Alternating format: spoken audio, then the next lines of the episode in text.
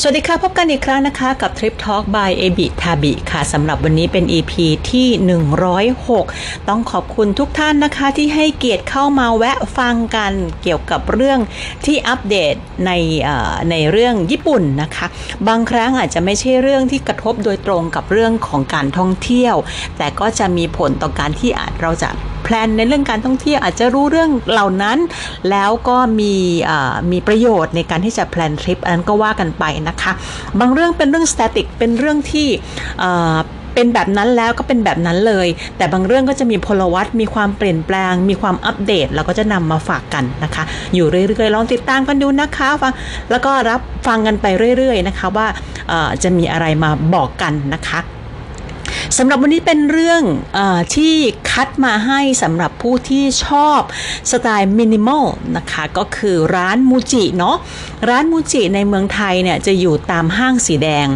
นะคะแล้วก็เขาก็จะมีช็อปอยู่ตามห้างสีแดงเป็นเป็นช็อปที่แยกออกมาต่างหากจากส่วนที่เป็นห้างนะคะ เราจะเห็นห้างมูจิเออไม่ใช่ห้าง ร้านมูจิช็อปมูจิเนี่ยจะขายสินค้าอยู่หลายประเภทนะคะ ที่เราเห็นเนี่ย เห็นมากๆเลยก็จะเป็นเครื่องเขียน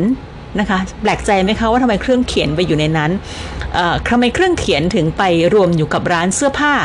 นะคะมูจิก็จะมี section หนึ่งซึ่งเป็น section เสื้อผ้ายิ่งแปลกใจเข้าไปใหญ่เมื่อเห็นส่วนที่เป็นเครื่องแต่งบ้านนะคะของใช้ในบ้านเครื่องเอเครื่องใช้ในบ้านของแต่งบ้าน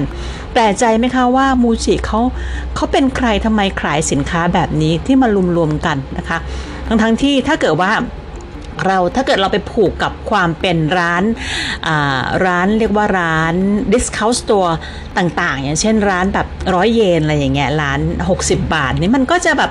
คนละอารมณ์เนาะเพราะว่าของญี่ปุ่นเนี่ยเราจะเห็นว่าของของเขาค่อนข้างจะมีคุณภาพดี แล้วก็คุมโทนมากๆนะคะ เราจะเห็นแค่สีขาวกับสีน้ำตาล สีสีน้ำตาลอ่อน นะคะประมาณนั้นซึ่งยืนพื้นหลักของที่ความเป็นมูจินะคะสงสัยไหมคะว่ามูจิเนี่ยเขาเขาเขาอยู่ระดับไหนในญี่ปุ่นนะคะเดี๋ยวจะเล่าให้ฟังก่อนว่ามูจิเขามีที่มาตั้งแต่ปีไหนเขาก่อตั้งมาตั้งแต่ปีเขาบอกว่า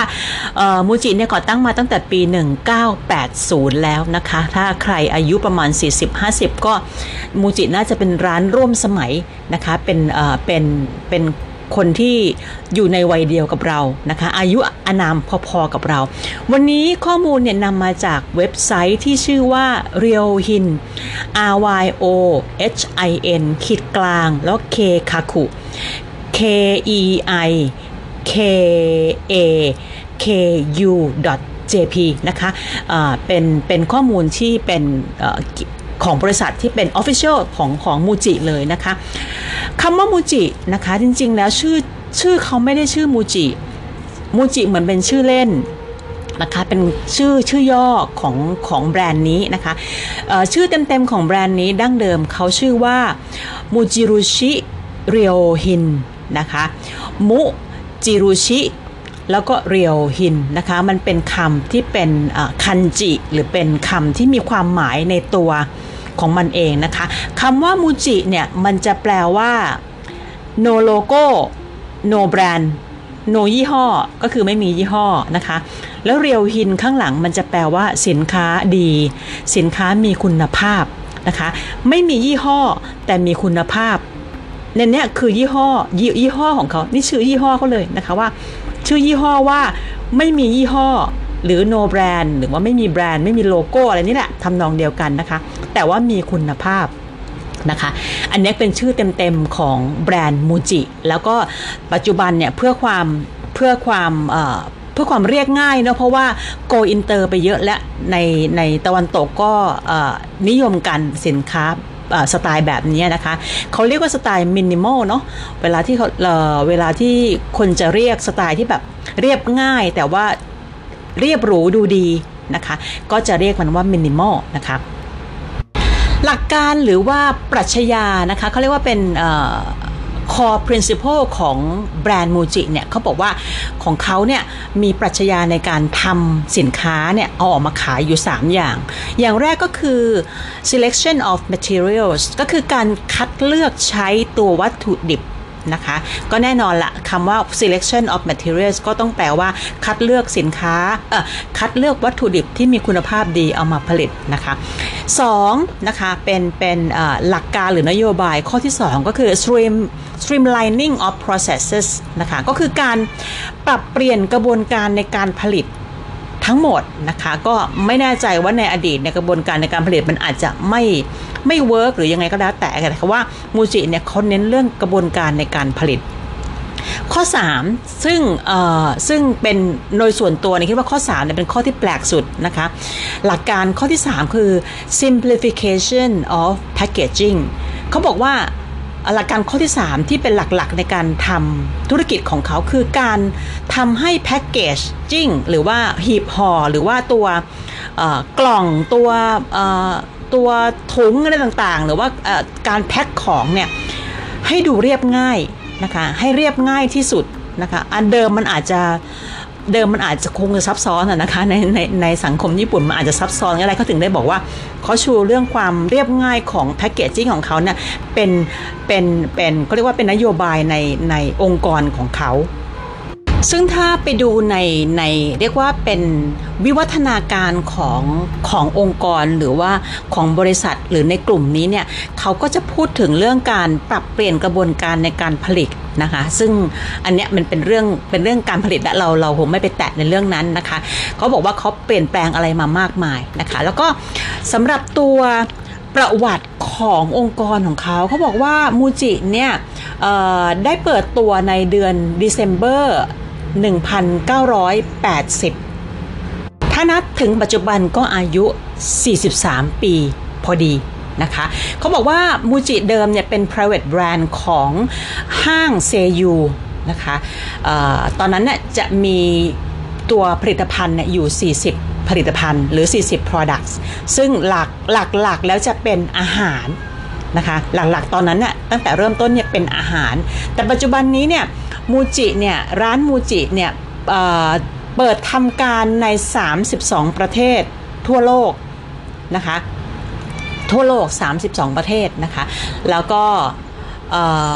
ตัวบริษัทนะคะที่ตัวบริษัทที่เป็นตัวเป็นบริษัทแม่ของของของมูจิเนี่ยตั้งขึ้นในปี 1989 นะคะไอ้80เนี่ยเขาเอ่อหมายถึงว่าตัวมูจิเนี่ยถือกำเนิดเกิดมา แต่ว่ายังไม่ได้เป็นคอร์เปรทยังไม่ได้เป็นบริษัทที่มีการถือการการจัดตั้งเป็นบริษัทอย่างเป็นรูปธรรมนะคะในปี 1989 เนี่ยบริษัทก็ก่อตั้งขึ้นมาชื่อบริษัทชื่อว่าเรียวฮินเคคาคุ Company Limited ซึ่งก็คือชื่อของเว็บไซต์นี่แหละนะคะแล้วก็ชื่อบริษัทซึ่งเป็นองค์กรนิติบุคคลเนี่ยก็จะ เป็นผู้เป็นเป็นเป็นเป็นองค์กรที่ handle ทุกๆขั้นตอนของการผลิตสินค้าในเครือมูจิเลยก็คือตั้งแต่ planning แล้วก็ต้องไปถึง development นะคะไปจนถึงการผลิตนะคะถึง manufacturing ของของผลิตภัณฑ์ของมูจิทั้งหมดนะคะ แล้วก็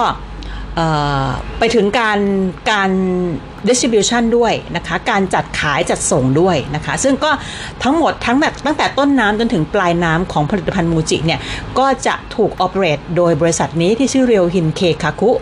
นะคะ Company Limited นอกจากนั้นแล้วเนี่ยเรียวฮินเคคาคุ Company Limited เนี่ยก็ยัง run ธุรกิจอื่น ภายใต้ในกลุ่มนี้ด้วยนะ ก็คือก็คือการการ run ตัว Cafe and Meal นะคะของมูจิ นะคะ ซึ่งตัวเนี้ยก็จะเป็นแบบก็จะเป็นเป็นในเครือที่จะขายอาหารและขายขายกาแฟขายอาหาร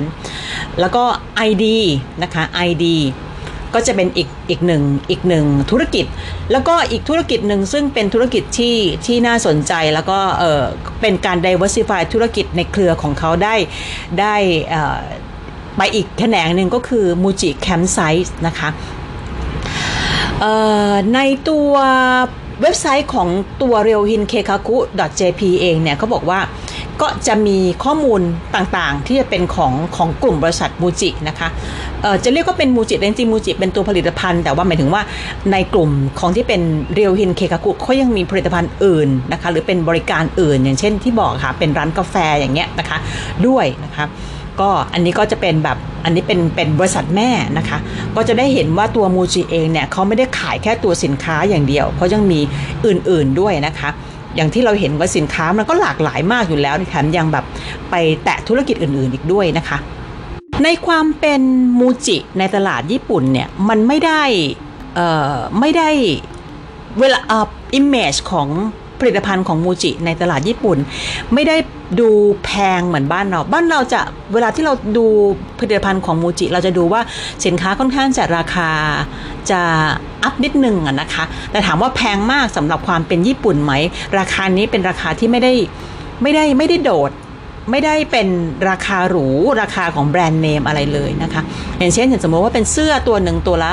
สมมติ1,000อย่างเงี้ยในตลาดญี่ปุ่นเนี่ยเป็นเรื่องปกติมากที่เสื้อเนี่ยจะราคาตัวละ1,000 บาทนะคะบาท หรือว่าอย่างกระเป๋าเดินทางอย่างเงี้ยนะคะใบหนึ่งหลาย ๆ พันห้าพันหกพันอย่างเงี้ยสำหรับความเป็นคุณภาพแบบนั้นความมีคุณภาพขนาดนั้นเมื่อเทียบกับแบรนด์ที่เป็นผลิตกระเป๋าเดินทางโดยเฉพาะเนี่ยซึ่งราคาเป็นหลาย ๆ หมื่นบาทเนี่ยมันก็มันก็ถ้าเทียบกันแบบนั้นเนี่ยสินค้าของมูจิก็จะแลดูไม่ได้แพงเมื่อเทียบกับตัวสินค้าที่เป็นแบรนด์เนมแบบนั้น ก็คือเป็นคอนเซปต์ของของมูจิญี่ปุ่นที่เขาบอก ว่าของเขาเนี่ยเป็นสินค้า no brand no logo no ยี่ห้อ แต่ว่าคุณภาพดีนะคะเพราะเดิมตั้งต้นของการเกิดเกิดมูจิขึ้นมาเนี่ยมันคือการผลิตให้กับเซยูนะคะคล้ายๆเป็นคล้ายๆเป็นเป็นเป็น manufacturing hub หรือว่าเป็น OEM นั่นแหละเรียกง่ายๆเป็น OEM ผลิตให้กับเซยูกรุ๊ปนะคะแล้วก็เป็นที่มาของมูจิในปัจจุบันที่ผลิตสินค้าต่างๆ มากมาย ตั้งแต่ถ้าจะเรียบเปรียบเทียบเป็นภาษาไทยที่เป็นสุภาษิตก็คือตั้งแต่ไม้จิ้มฟันยันเรือรบนะคะ เพราะว่าสินค้าเนี่ยถ้าไปดูของมูจิแล้วเนี่ยเขา เขาก็จะมีตั้งแต่เครื่องเขียนอย่างที่บอกแล้วนะคะ ถ้าใครถ้าใครเป็นสายที่ชอบเครื่องเขียนนะคะ แนะนำเครื่องเขียนของมูจิเลยค่ะ ยังลบนี่คุณภาพดีมากนะคะปากกาปากกาตัวปากกาหมึกเจลเนี่ยก็ดีมากนะคะลองใช้ดูแล้วจะรู้ว่าทำไมเขาถึงเขาถึงเน้นว่าสินค้าเขาเป็นสินค้าที่คุณภาพดีอันนะคือเครื่องเขียนในในในในในร้านของมูจินะคะคุณภาพดีทุกชิ้นลองไปดูได้เลยนะคะ อันนี้ไม่ได้ไม่ได้ไม่ได้ค่าสปอนใดๆทั้งสิ้น อันนี้คือเป็นความชอบส่วนตัวนะคะ แล้วก็เสื้อผ้าเองก็จะเป็นเสื้อผ้าแบบคุณภาพและดีไซน์แบบญี่ปุ่น เพราะฉะนั้นถ้าเทียบกับ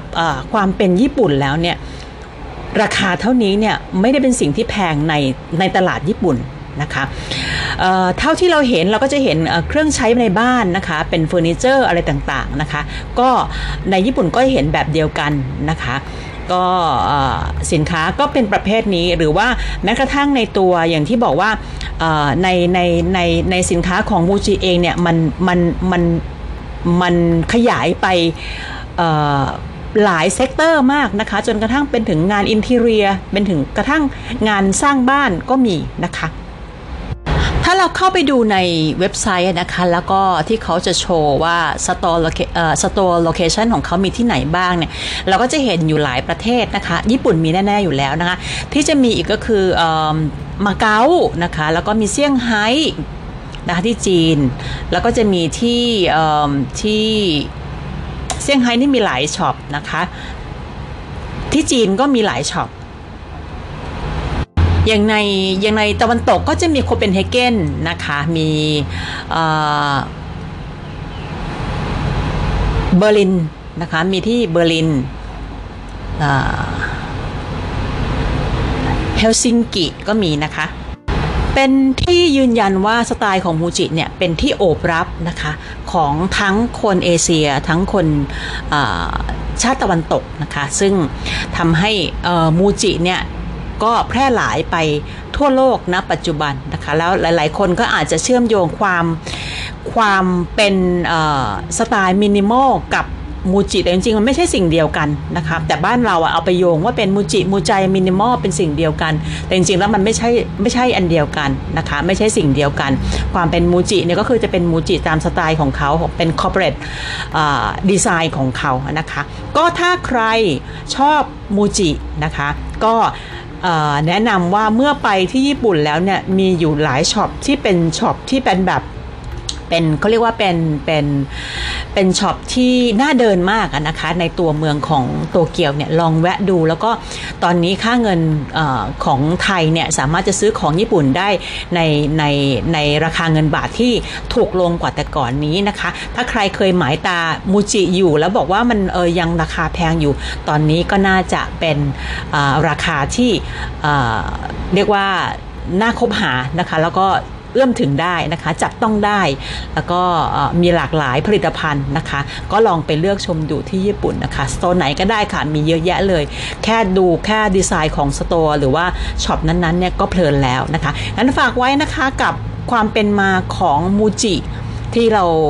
ที่เรานำมาใช้เป็นคำศัพท์มูจิมูใจมินิมอลเนี่ยคือมีที่มาแบบนี้แล้วชื่อเต็มๆก็คือมูจิรุชิ เรียวฮินนะคะ สินค้าที่ no brand no logo no ยี่ห้อ แต่คุณภาพดี ฝากไว้ในวันนี้เป็นตอนที่ 106 นะคะ ชอบไม่ชอบยังไงมีความเห็นยังไง ทิ้งคอมเมนต์ไว้ใต้ไว้ใต้คลิปได้นะคะ แล้วก็ฝากติดตามตอนต่อไปด้วยนะคะ ขอบคุณสำหรับวันนี้และสวัสดีค่ะ